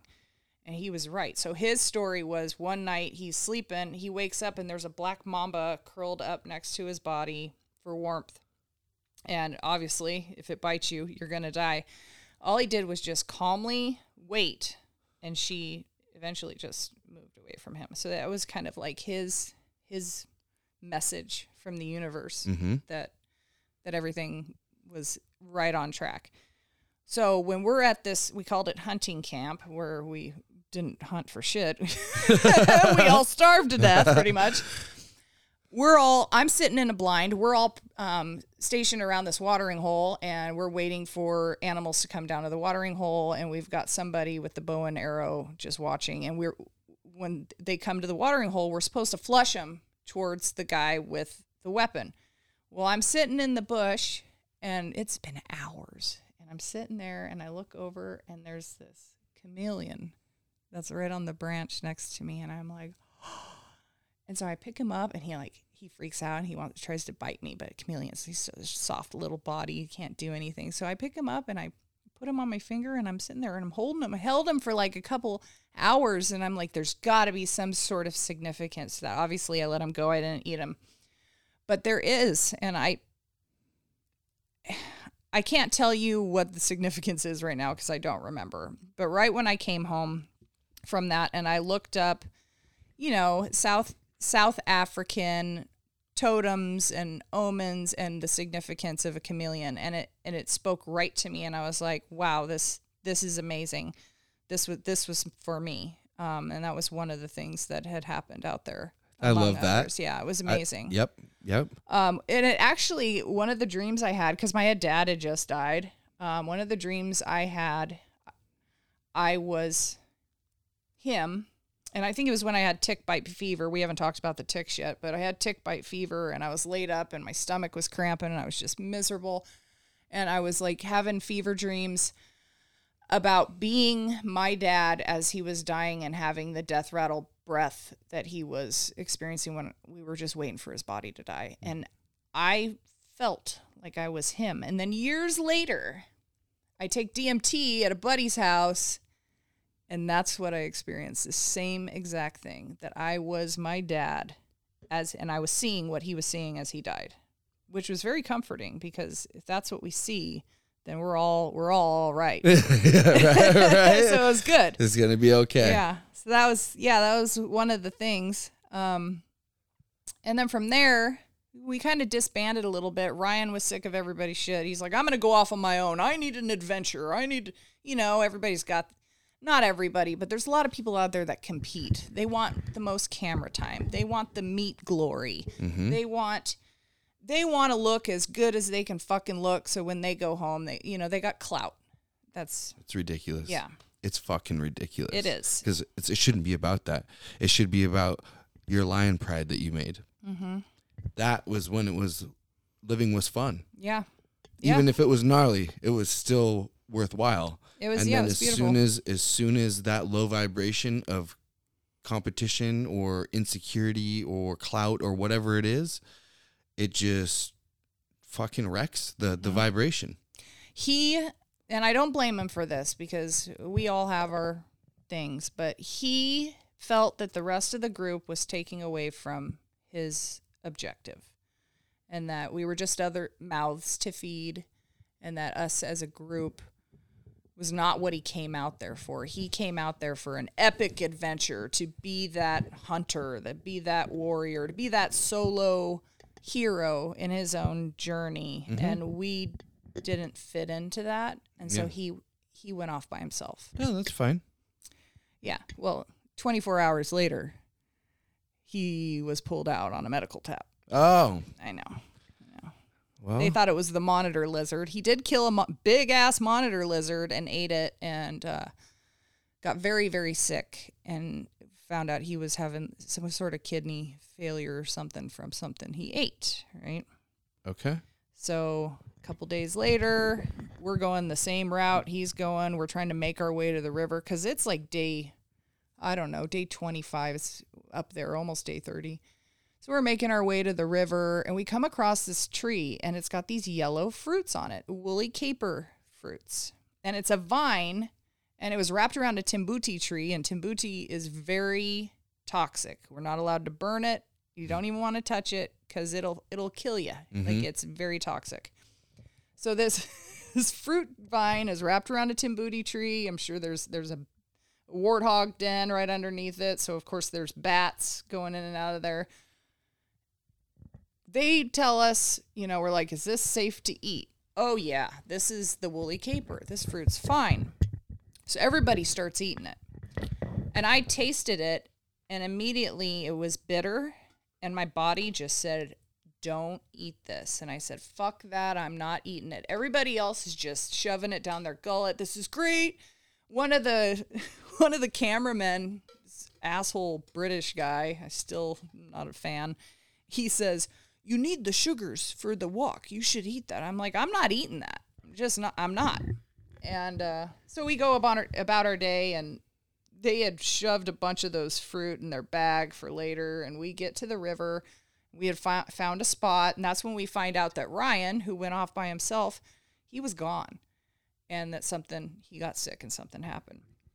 That moment you see jake running towards us. Don't eat the fruit. Don't eat the fruit we're like what and that's when everybody's like what because they're still eating them Yeah.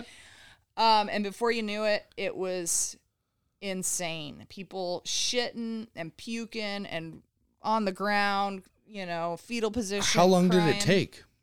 Just a matter of a couple hours. Really?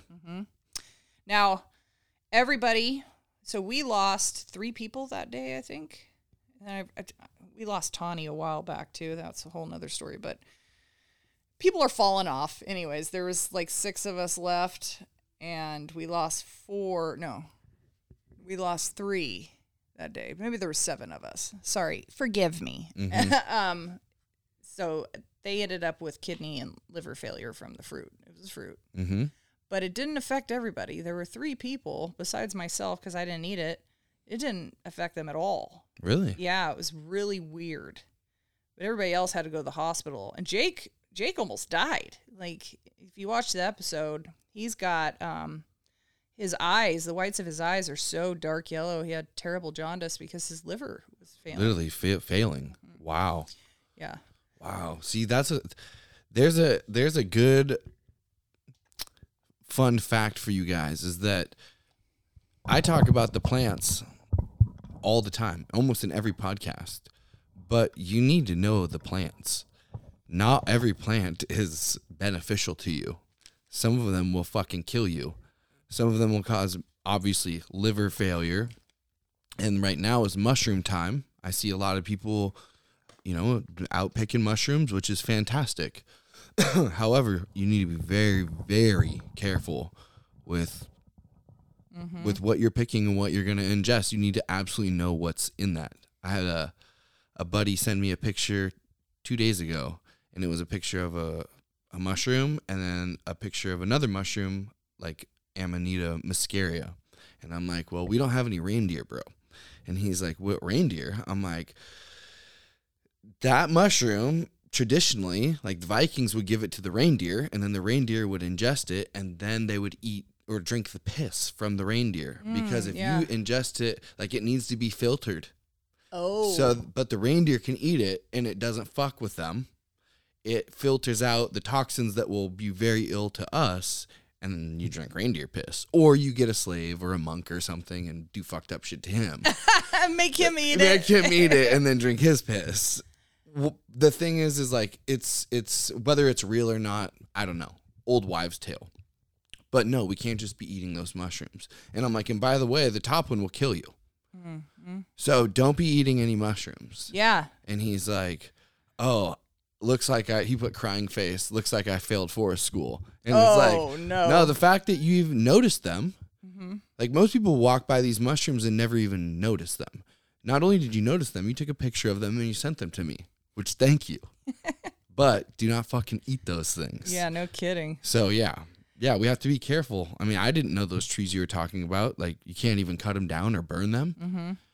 Think about, you know, it's like, oh, you're freezing to death. Here's this tree that fell over. Let's burn it. Yep. And now your whole village is done. Yep. And you know because it look it looks like elephant skin. That's how you know the bark looks like elephant skin, which is interesting. But we we were still burning it. There were a couple of times fuck it. We're cold. we were. It was like there's no wood. The ranger would come in there and kick the tamboti off our fire. Like, no. We're like, all right, oops. Yeah. Oops. But yeah, um, out of I guess so. The, yeah, there were a couple other things that happened. Um, Steven's a rock star. Steven's awesome. Darren's awesome. Brilliant, brilliant men. And uh, it was basically Darren, Steven, me, and Alyssa, the only people that made it out of the 12. Um, and that last week we were there, the lions were closing in, and we had a, a really decent lion scare. And that was another thing that really affected me that I still get chills over. They would stalk around our boma at nighttime, and their growl is somewhat what they say like a Sasquatch um, is like is that you feel the reverberation from the the um, Their vibrate, their vocal cord, their yes, vibration. so loud that you feel your organs rattle inside. It's unbelievably powerful. Wild. Yeah, Wild. That gives me, I'm getting the zing. yeah, it was awesome. So that was yeah, that was thrilling, wonderful experience, and I'm sure I'm leaving some. So we did see a herd of elephant come down. That brought tears to everybody's eyes, like a whole herd with even babies, and they drank from the same watering hole. It was just Africa is just a really beautiful, magical place, and it's, it's the motherland yeah. you know? It's Yeah. beautiful. Amazing. Um, i really suggest people go there if they have an opportunity to do something over there. Just go go hunt. Hunting is great for the local economy and it feeds the locals. Oh i didn't talk about my bird. Uh, that was that was another magical thing. I'm trying to hunt. I was looking for like a little grouse or something and i see some songbirds up in the tree and i had a slingshot everybody was laughing at steven for bringing the slingshot I had some pebbles. I had been practicing, and I, I fucking got a songbird that was like this big from I don't even know how far away, but it was it was a fucking miracle. And I remember, you know, I'm pulling back on that thing, and I'm like, "Come on, Dad." You know, I'm talking to my dad. I'm like, Uh-huh. Come on, Dad. Let me hit this thing, and I fucking hit it. And so, you know, I run over there. I I rip its head off. I'm crying. You know, just beside myself. It was extremely emotional. And then I come back to the Boma where Jake's all laid up. He hadn't been pulled out yet, but he's dying over there. And I'm like, I got some. It's like a little bird, and we all split it. It was ridiculous. But that was yeah, that was my that was my glorious hunt. Is that little songbird. And then I hear later on the production crew on the South Africa side was said that the local kids, adolescent aged kids over there, they they don't get proteins. There's no meat. So the kids go out with a slingshot and kill songbirds so they can eat meat. Okay. So that's their, their, That's that's what they do. hmm Yep. It's beautiful, beautiful experience. And my life kind of felt like it was forever changed after that. But then I, I get back to the real world and, you know, fuck up. My life is not all that great and still kind of got to work towards being a better person. It didn't just all magically, I'm, you know, this fucking badass celebrity and now I've got, you know, unlimited source of income. No, that money didn't last that long. I still had to finish school. I did finish school. I have my wildlife biology degree, but I'm not even using it now.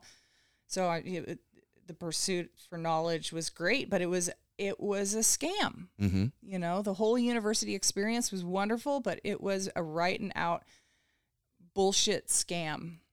You know, getting people, getting these kids in debt up to their eyeballs, and then putting them out in the workforce for government jobs, which you're never ever going to be able to pay your loans off. Mm-hmm. So that's why I'm in real estate now because I have some control over how much money I make, and not so much working for fish and wildlife because there's no money there. Yeah. And it sucks too that like we have to live in a society where we have to do what makes the most money for us to survive Mm-hmm. rather than like like what I told you I want to do. I want to just wander in the woods, Yeah, that's what we should be doing. right? Yeah. And I want to help like talk to my friends and connect around the fire, go shoot fucking birds with slingshots, Yes. go get water together, go the, Mm-hmm. all of the things that you are doing on Naked Afraid. I want to be doing like a normal life. And people come here and they're like, "Bro, you have this nice ass house and all this stuff." And I'm like, "You're right. I do." And the thing is, is 90% of the time I'm back there barefoot in the dirt. Mm-hmm. Back with the, like, I feel I'm an old soul. And what does an old soul do in a world like this? I don't care about new countertops. I don't care about the new flashy fucking shoes. I used to when I was younger before I knew like my true self. I realized that that was all insecurities of mine of trying to compete and trying to like be up with the crowd or whatever's trendy. And what I find is, is when I find most fulfillment in my life is all of the things that you just said. Recently, um, I've been singing a lot, chanting a lot.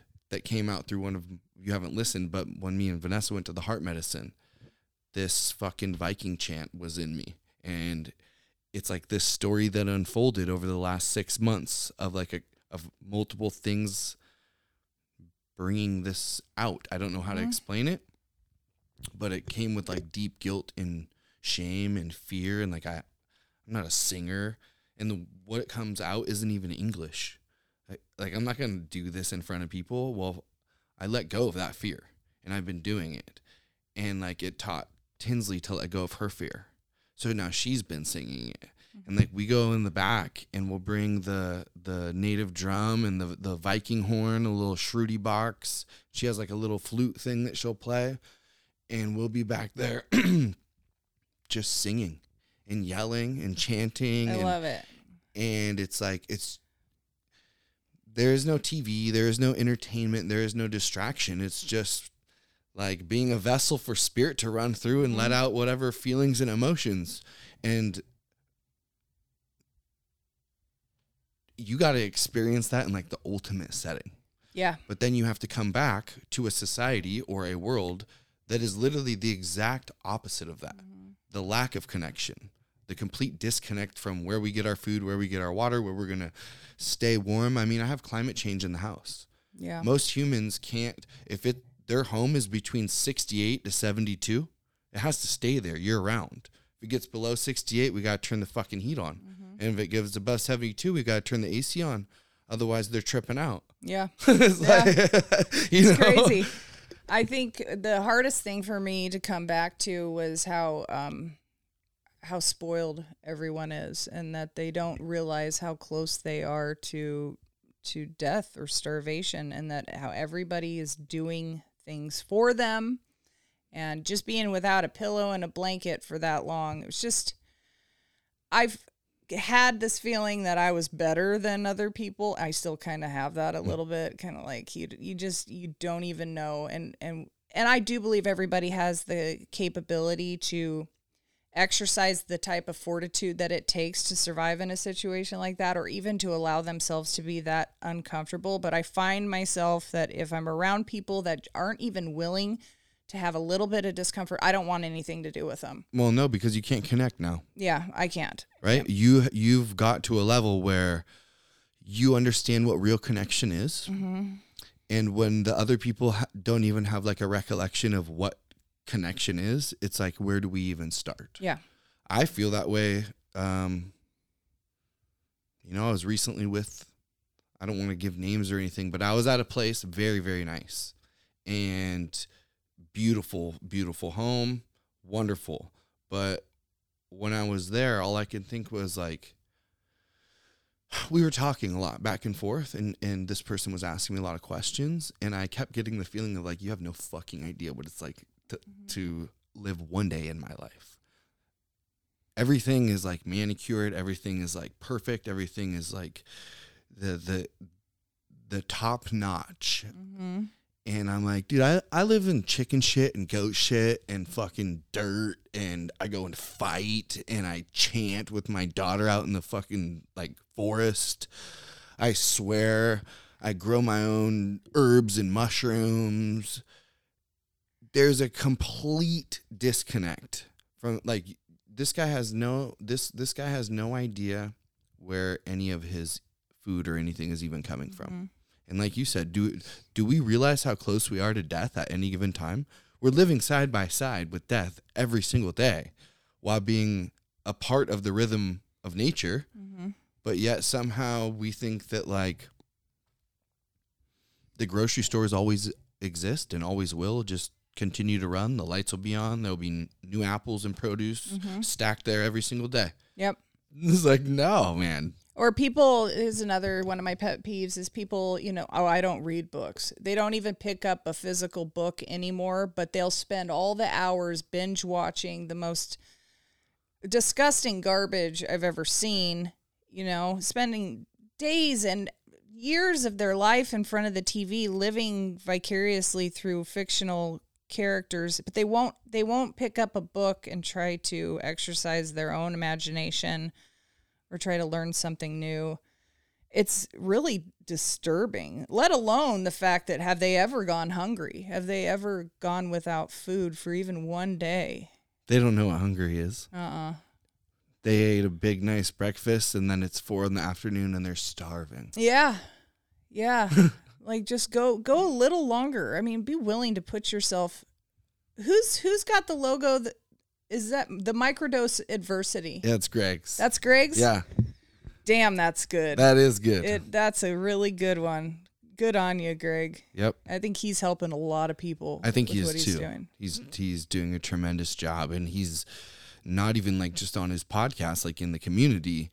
He has helped build a a a, a space where it's like it's became its own life of its own. Mm-hmm. Like it's not even like Greg built this space, and then Greg's space has now brought in other podcasts, other types of people, and it's like it, it, it created its a whole new life of itself. I love that. Me too. Yeah. Me too. It's like Greg, thank you, because he even says he's like "It- it's not like all me anymore. It was for a long time, but then if you just bring the right energy, and you will attract, you know, whatever that energy is. And here we are years later, and it's flourishing. It's helping the ones yet to come, the kids, other parents, on multiple different levels, whether it's on a physical level, Mm-hmm. self defense level, a mental level, a spiritual level. Like, yeah, Yeah. it's it's helping tremendous. Absolutely. That that's going to be that's the new paradigm is that uh, what he's doing and how people are gravitating towards that and how they're trying to be better because not only, you know, are, we're accountable to ourselves, but we're accountable to the people who are around to stay in top fitness and with good nutrition and to care about our health and to care about what we put inside of our brains, what we're consuming on all fronts and cuz it affects everybody. hmm Yeah. Yeah.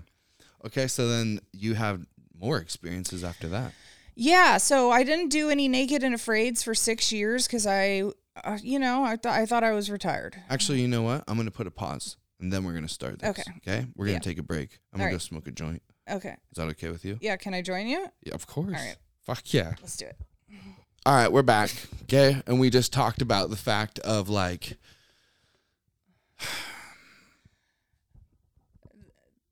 The climate change propaganda. yeah, the, that like, you talked about the animals having a hundred year drought, or not the animals, but Africa having a hundred year drought, where animals literally don't have any water or are suffering so bad that they're skipping breeding seasons. And we look at that like, on one hand, like really sad, which it is.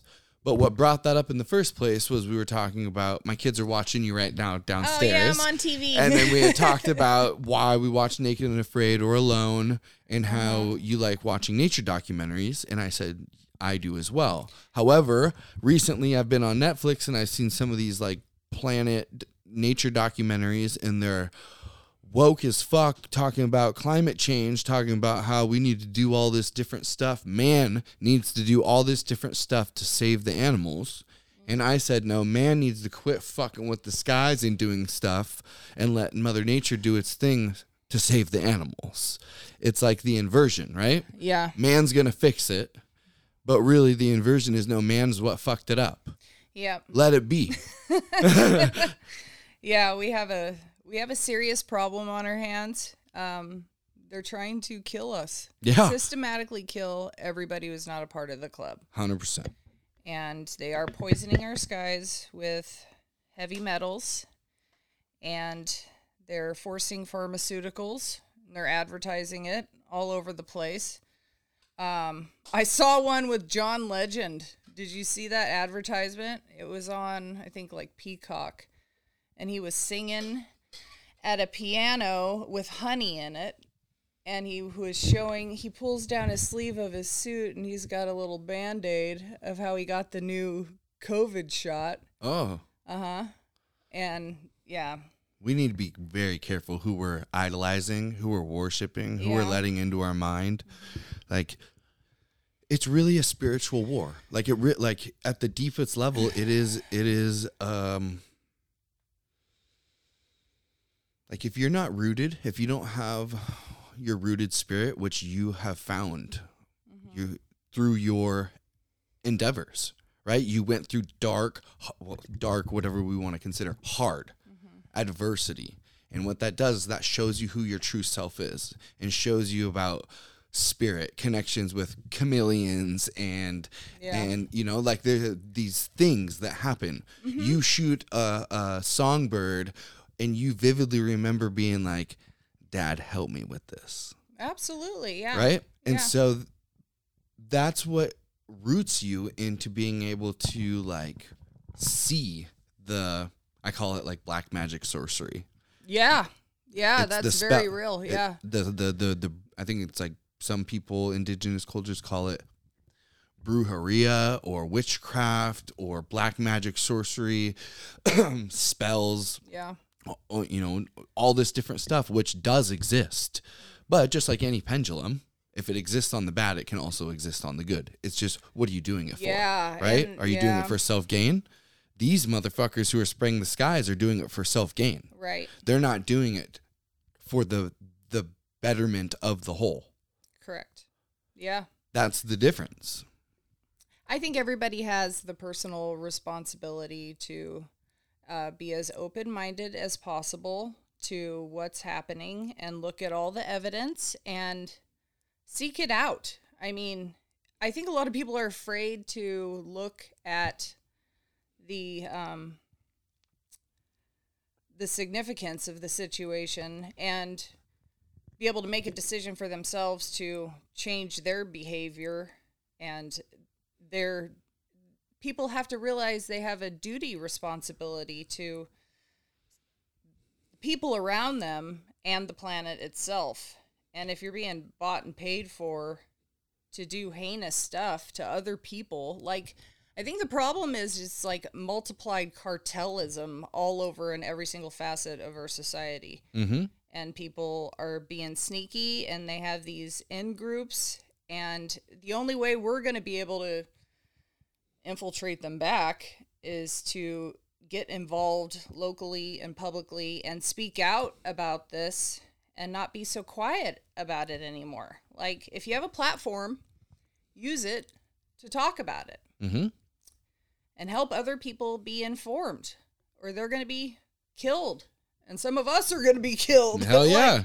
what you're eating what you're consuming on tv they have mind technology and frequency technology that can implant voices in people's minds and talk to them and use subliminal messaging and symbolism the sorcery the symbolism it's it all works It all So, works. pay attention and stop infighting over religion and your concept of God. And Yeah. stop, you know, Yeah. I agree with all of I that. I don't know. There's a lot of people against the magic concept because they they're kind of fundamentally Christian Mm-hmm.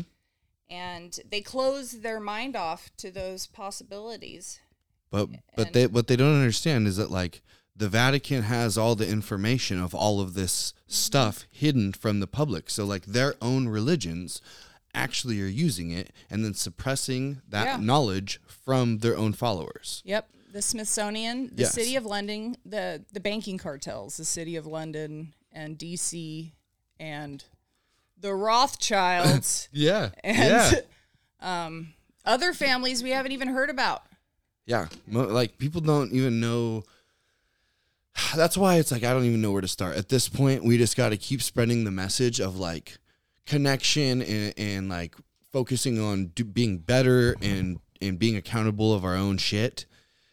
Because it seems to me like in my own personal experience, going around trying to convince people that there's frequencies that can change their thoughts and their behaviors and they're not even sure that what they're thinking is actually theirs mm-hmm. they're like write me off Right. but when i walk around and i talk about whatever just not such crazy stuff mm-hmm. rather than talk about it i emit the the higher frequency from my heart Yeah. Then they feel it. Mm-hmm. And then they will come to me. It's like when the student is ready, the teacher will appear. Yeah. And I've been here the whole time, but there's no sense of me teaching you when you're not ready to learn what I have to teach. Mm-hmm. Does that make sense? Yeah, absolutely. Yeah. I don't know. I don't know. Nobody comes to me for advice or anything. And I'm like, shut. Oh my God. Maybe you need to start your own podcast. I have one. Oh, you have one. I do. Okay. I do. Uh, well, I don't know. I don't have a lot of listeners, so go over and listen. Well, we got to go over and uh, listen. That's how we do this. Here. Like, yeah, it's Fringe with Benefits. Um, and you can email me, fringe with benefits at protonmail.com.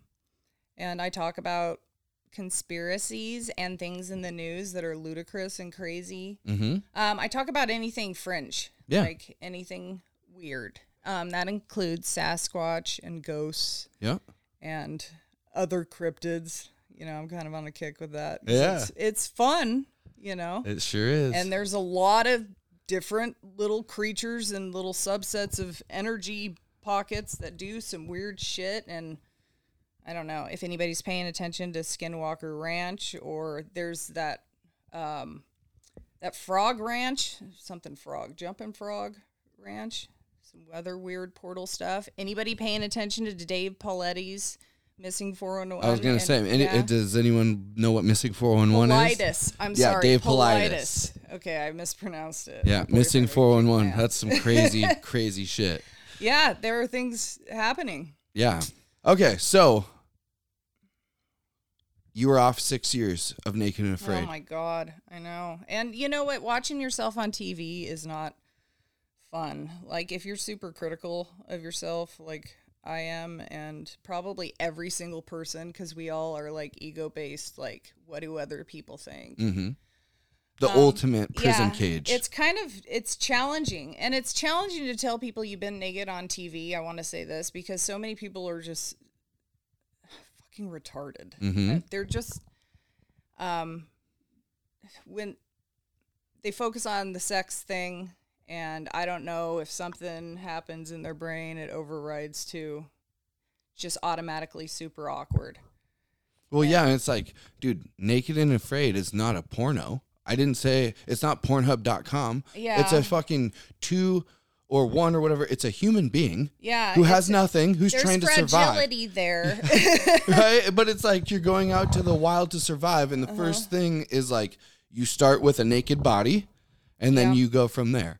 So if you can't get over that, like how are you a grown fucking man or woman, and you haven't got past the fact of like penis or vagina? Ha ha ha ha. Yeah. You know that's like fourth grade shit. Yeah, exactly. So, um, anyways, uh, going back was Well, how did of it happen? How how did it happen? Oh. In those six years, they kept calling me okay, because I'm just so fucking awesome. Yeah. They love working with me. Yeah. And they uh they've been bugging me for a long time. They ask me every season, and so I'm watching as the years go by, and I always want to do it again because you kind of want to just challenge yourself again because it feels it's like a complete fucking detox from everything in your life, and you just reset and it make I don't know, it just makes me feel good to be human to be able to be, be adaptable like that. But um I knew how painful it was going to be. And so they kept anyways, I didn't really give a shit about. I wanted to go back, but when they called me, um I wouldn't have said yes if it wasn't a competition and I just wanted to be one of the I don't know, I just wanted to be there. yeah. I wanted to try it out and see what it because it was going to be new. Where was it? it? was new. It or what in was the difference? Okay, it was 40 day challenge to be the last one standing. Okay, Last man standing. okay. Yeah, they didn't want me to say last man standing. Oh, they didn't. no, Oh my god. I know. That's fucking Um, ridiculous. and then it was in South Africa, this like epic location that had like seven different microclimates. in in where South Africa? it was in Oribi Gorge, um, southeast coast, and it was cold and shitty like Washington State. In South Africa. Yeah. Really? Yep. Beginning of the rainy season. Okay. Just the tail end of their winter. Yep. It sucked. Okay. And the rains were, or the storms were unbelievable. It shook the earth. It was intense. The downpour, it was just fucking insane. But it was beautiful and it was a nice location. So, Yeah. yeah. And I wanted to see, I thought it was going to be hotter. It was freezing. Um, got down to pretty low. Sorry about that. It's okay. tapping the couch. Um, I was going to be out there with the best of the best, so I would be able to get to see old friends and meet some new people that you know I wanted to meet. And I asked the boyfriend how he felt about it, and he was like, "Yeah, I support you. Um, just if you get sick or you get fucked up, don't stay in there. Just come home because it's not. It's not worth deal." it, yeah. The risk is great because you could die and th- that's it. Yep. You have no legal ties to be able to receive any kind of compensation or anything. Um, so it was risky, and but I thought it was going to be fun, and it was fun, but it was an experience of a lifetime. Yeah, Was it the most gnarliest one out of the other two? it it was just so different. It was Okay, so tell me. Let's go through it. Well, I had a bad partner. Okay. Yeah. All right. Yeah, to they put blunt. me in there with the fucking villain. Okay. Of the whole fucking naked and afraid history, you know. okay. I just don't like the guy. Oh, you didn't get along with him. No, we got along because I get along with people. Yeah. But I don't like him. I still don't like him, but I'll be nice to him. I mean, we're not we're not not cool, but I just don't like him. Okay. I think he's a sociopath. Okay. Yeah. All right. So it was really difficult in that it, not having somebody that you were working together to kind of get to, like, we're competing every week. There's a challenge. And if you can't complete that challenge, you know, then You're out. you're sent home. Okay. Or if something happens to you physically and they have guidelines about like baselines of what your body could do. Mm-hmm.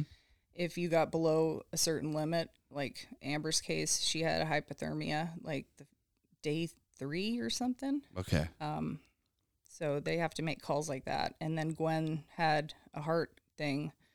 Um, it she was having issues, so they pulled her because of the heart issue. Yeah. And uh, so those are the people I wanted to be out there with too. so I was bummed about that. That was the first couple of days. And it was just, it was cool to see what they were going to show us. Like, because we didn't know what kind of challenges there were going to be. We're totally blind. And it was pretty challenging. And the intenseness of, like, if you're out there and yeah, you're doing this, and it was a little bit more intimate, but the size of the crew was fucking insane. And then our location, this is nuts.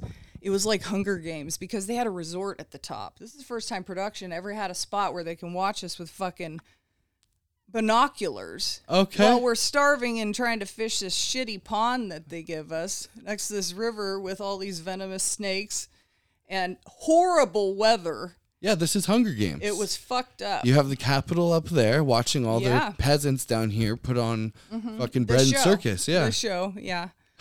and then they put me with this fucker because there's this like drama behind the Naked and Afraid um thing, you know, crew that been on it for years and cast that have been coming back and doing it for years. Some of those people have been on there like five or six times, and they're awesome. Like I like being around those people because they're fucking fun, and most of them are nice people, and they're just doing their thing, and it's awesome.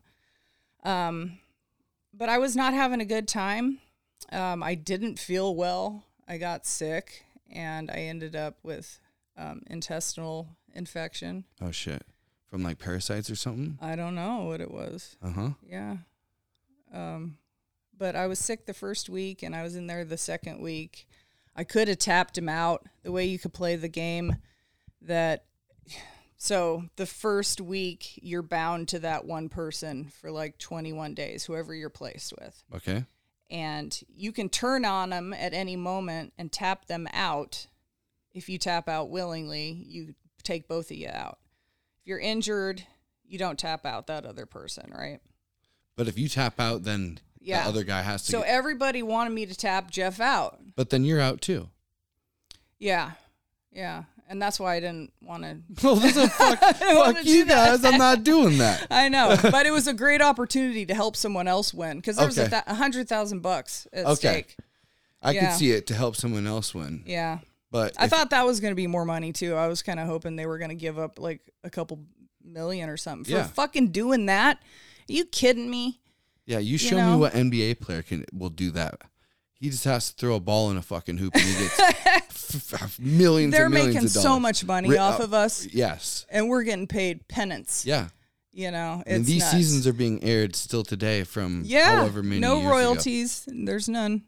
So I'm not high rolling or nothing from doing naked and afraid challenge.